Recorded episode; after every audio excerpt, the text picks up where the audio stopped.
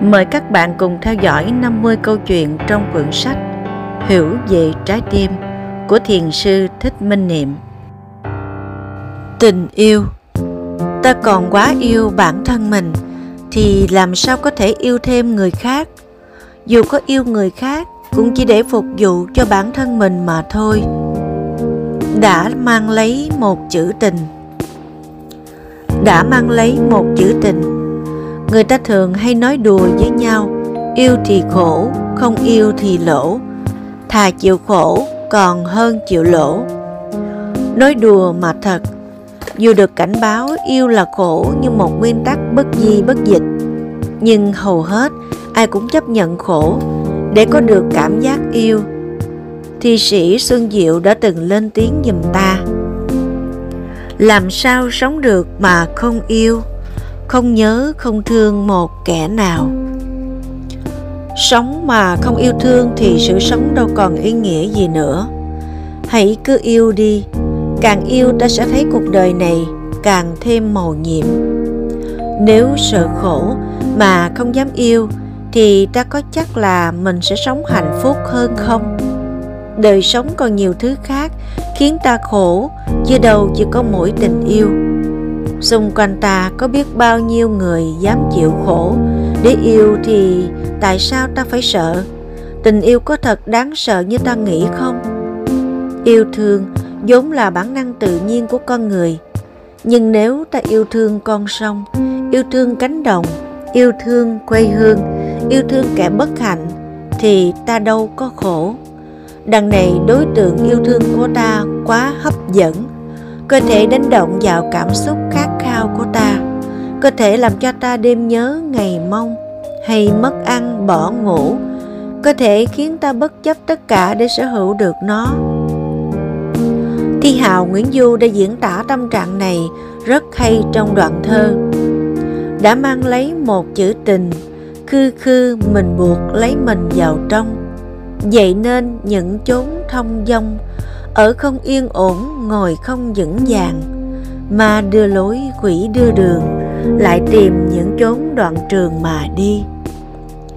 Khi cảm xúc yêu đương bùng dở, thì ta không còn tự chủ được nữa. Mọi nhận thức hay phản ứng đều vượt tầm kiểm soát. Ta cứ lầm lưỡi lao tới phía trước như kẻ mộng du. Không ý thức được mình đang đi đâu, dù sắp bước vào hầm hố trong gai. Người Tây Phương gọi trạng thái ấy là fall in love, tức là đang bị cuốn vào tình yêu mà cũng có thể hiểu là đang bị té ngã trong tình yêu. Cảm xúc yêu đương mãnh liệt đến thế nên nó lấn át lý trí và lấn át cả những liên hệ tình cảm sâu sắc khác. Chẳng trách sao ai yêu rồi thì ít nhiều cũng trở nên mù quáng. Ta thấy ở đối tượng mình yêu toàn một màu hồng tuyệt hảo, rất khác với cái thấy của mọi người. Vì thế, ta muốn tháo tung ranh giới cái tôi của mình ra để mời người ấy bước vào. Dĩ nhiên, ta cũng muốn người ấy nhường chỗ cho ta một nửa trong trái tim họ. Thậm chí, ta còn muốn dâng tặng cả cuộc đời mình cho họ. Nên ta đã mạnh dạn tuyên bố yêu hết mình thực ra không ai đem hết con người của mình ra để yêu thương kẻ khác, mà không mong muốn nhận lại điều gì cả. Lời tuyên bố ấy chẳng qua gì không kiềm chế nổi cơn cảm xúc muốn được thỏa mãn, hay gì muốn thấy giá trị của mình qua sự nâng niu của kẻ khác mà thôi. Bởi khi màu hồng ấy trong mắt ta nhạt phai, thì trái tim ta không còn rung cảm nữa tình yêu như thế cũng chỉ là sự trao đổi cảm xúc. Một tình yêu đích thực phải chứa đựng tình thương, phải có thái độ muốn hiến tặng và chia sớt để nâng đỡ cuộc đời của nhau. Có thể ta đã từng lầm tưởng tình yêu là cung bậc cao hơn tình thương. Sự thật, tình yêu chỉ mạnh hơn tình thương về mặt cảm xúc thỏa mãn. Nhưng tình thương lại lớn hơn tình yêu về mặt thấu hiểu cảm thông tức là tình yêu nghiêng về phía hưởng thụ, còn tình thương lại nghiêng về phía trách nhiệm. Trong liên hệ tình cảm lứa đôi, nếu tình yêu lấn át đi tình thương, thì tình cảm ấy cũng giống như lửa rơm, bạo phát, bạo tàn. Còn nếu tình thương lấn át được tình yêu, thì tình cảm ấy sẽ như lửa than, mãi âm ỉ cháy. Dù khởi điểm là vì tiếng sét ái tình, nhưng nếu ta biết nhận diện và buông bỏ bớt những đòi hỏi không cần thiết. Hết lòng quan tâm đến cuộc đời của người mình thương, thấu hiểu những khó khăn hay ước vọng của họ mà tận tình giúp đỡ thì ta sẽ có được tình yêu chân thật. Yêu không đúng cách. Thi sĩ xuân diệu đã từng phát hiện ra những lý do thường khiến tình yêu rạn dở.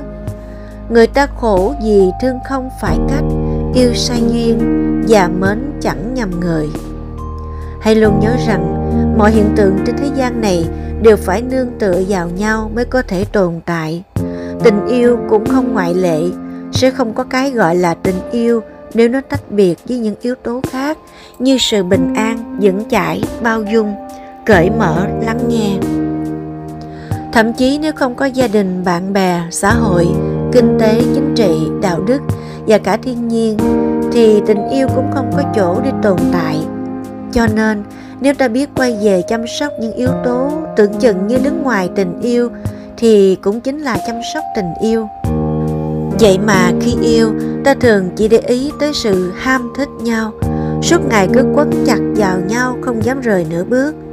Đến khi một bên không thể đáp ứng được sự thỏa mãn, thì sự nhầm chán và phản bội nhau là điều tất yếu sẽ xảy ra khi ấy bên ở lại sẽ dễ dàng ngã quỵ, vì họ thấy không còn gì để sống. Thi sĩ hàng mặt tử đã từng than thở, người đi một nửa hồn tôi chết, một nửa hồn kia bỗng dại khờ.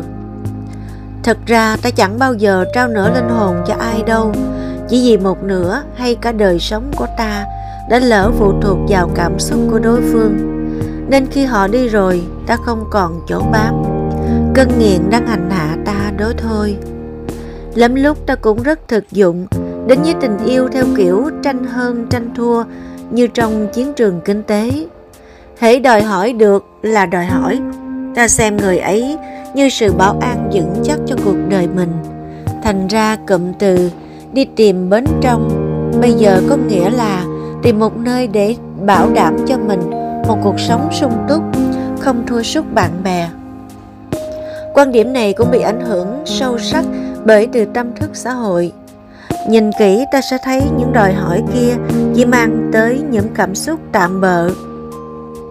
Qua sự tán thưởng của những người sống bằng hình thức, nhưng nó lại là thứ mộng tưởng điên đảo, làm phương hại đến tình yêu.